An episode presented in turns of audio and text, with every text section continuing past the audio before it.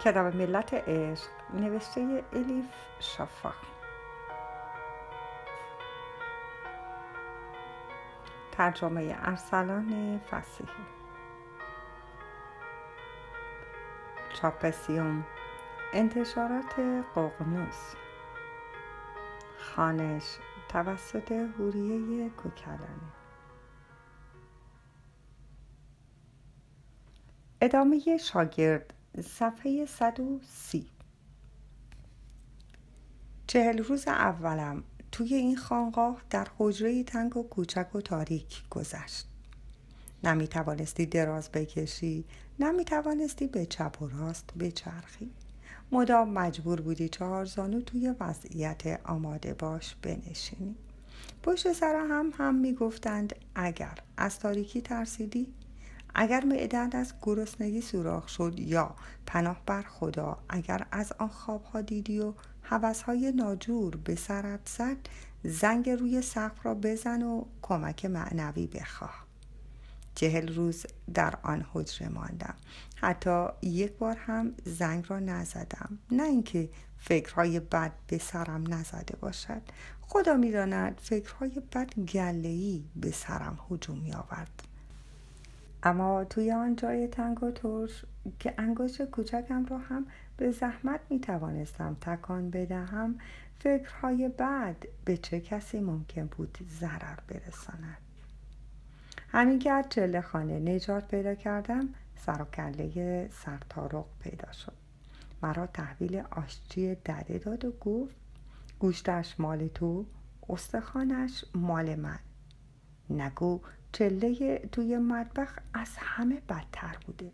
با این همه هر قدر هم که جفتک انداخته باشم قاعده های آشپز را اصلا زیر پا نگذاشتم تا وقتی که شمس تبریزی آمد. شبی که او آمد آشچی دده. چون از آشپزخانه جیم شده بودم بدجوری کتکم زد. هفت هشت ده تا ترکه آلبالو روی کمر و پشتم خورد کرد. بعد کفش هایم را برداشت و جلوی در گذاشت. طوری که نوک کفش ها به طرف بیرون باشد. اینطوری با آداب خانقاه به من می گفت وقت رفتنت رسیده فرزند. در آشپز با اخم و تخم فرمود اگر دلت مطمئن نیست بی خودی نه خودت را خسته کن نه مرا. رودخانه دم دهن اولاغ نمی آید اولاغی که می‌خواهد آب بخورد خودش لب رودخانه می رود. فراموش نکن تصوف هم دریای آب است. برای کسی که می‌خواهد سیراب شود. در این وضعیت من هم اولاغ حساب می شوم لابد. راستش اگر شمس تبریزی نبود خیلی وقت پیش از اینجا رفته بودم.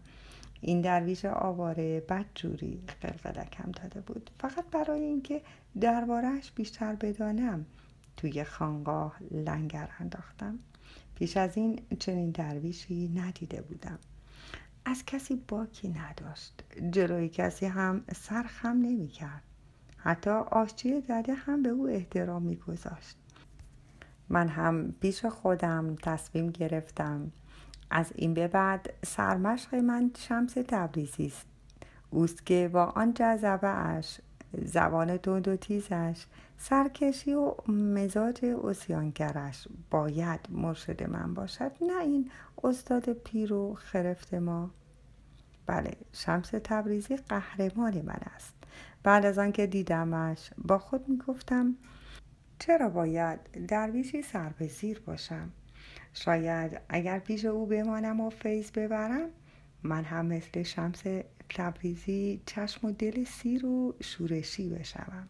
این شد که فصل پاییز وقتی فهمیدم شمس کلا می‌خواهد از خانقاه برود من هم تصمیم گرفتم پشت سرش تا قونیه بروم. باید به بابا زمان می‌گفتم چه تصمیمی گرفتم. رفتم دیدم توی اتاقش نشسته و در نور چراغ نامه می نویسد مرا که دید به نظرم نیامد خوشحال شده باشد. طوری به صورتم نگاه کرد انگار وجودم خستهش می‌کرد. پرسید چه می‌خواهی شاگرد مو قرمز؟ حرفم را نچرخاندم و صاف و مستقیم خواستم را گفتم. گفتم می‌بینم شمس تبریزی دارد می‌رود. من هم می‌خواهم همراهش شوم. ممکن است توی راه به کمک نیاز داشته باشد.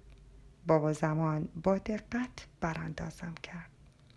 گفت برای کمک کردن به شمس می‌خواهی همراهش بروی؟ یا اینکه از زیر بار وظیفه می‌خواهی شانه خالی کنی؟ امتحانت هنوز تمام نشده. هنوز مرید شمرده نمی‌شوی. پرسیدم. مگر همراهی کردن با کسی مثل شمس هم نوعی امتحان به حساب نمی آید می دانستم که از حد خودم تجاوز کردم اما برای قانع کردن پیر چاره دیگری نداشتم. شیخ سرش را خم کرد. معلوم بود دارد فکر می کند او که ساکت شد من هم سر جایم خشکم زد؟ گمان کردم که الان است آشچی دده را صدا کند و به او بگوید مراقبم باشد غلط اضافه نکنم. کمانده بود زهرم بتر کرد. اما چنین نشد. بابا زمان با حالت غرق در فکر نگاهم کرد و سرش را تکان داد. گفت خیلی وقت است تو را می آزماییم. گرچه میوه بعد از درخت می آید اما در حقیقت اول میوه است. اینکه فرد چگونه درویشی می شود از زمان شاگردیش معلوم است. این راه برای تو مناسب نیست فرزند. از هفت جوانی که هر سال به خانقاه می آیند فقط یکی قادر است در طریقت بماند. به نظرم مایت برای درویش شدن مساعد نیست. بهتر است سرنوشتت را جای دیگری جستجو کنی. نمی‌دانستم چه بگویم. آب دهانم را قورت دادم. بابا زمان صدایش را بلند تر کرد و ادامه داد. و اما در مورد این فکری که کرده ای یعنی همراهی با شمس تبریزی در سیاحتش باید در این مورد با خودش صحبت کنی نه با من. بعد از اتمام حجت قاطع به در اشاره کرد و نامه نوشتن را از سر گرفت. اینطوری از خانقاه اخراج شدم. ناراحت بودم. غرورم شکسته بود. اما از شما چه پنهان راحت شده بودم. بالاخره مثل پرنده ها 啊，是啊。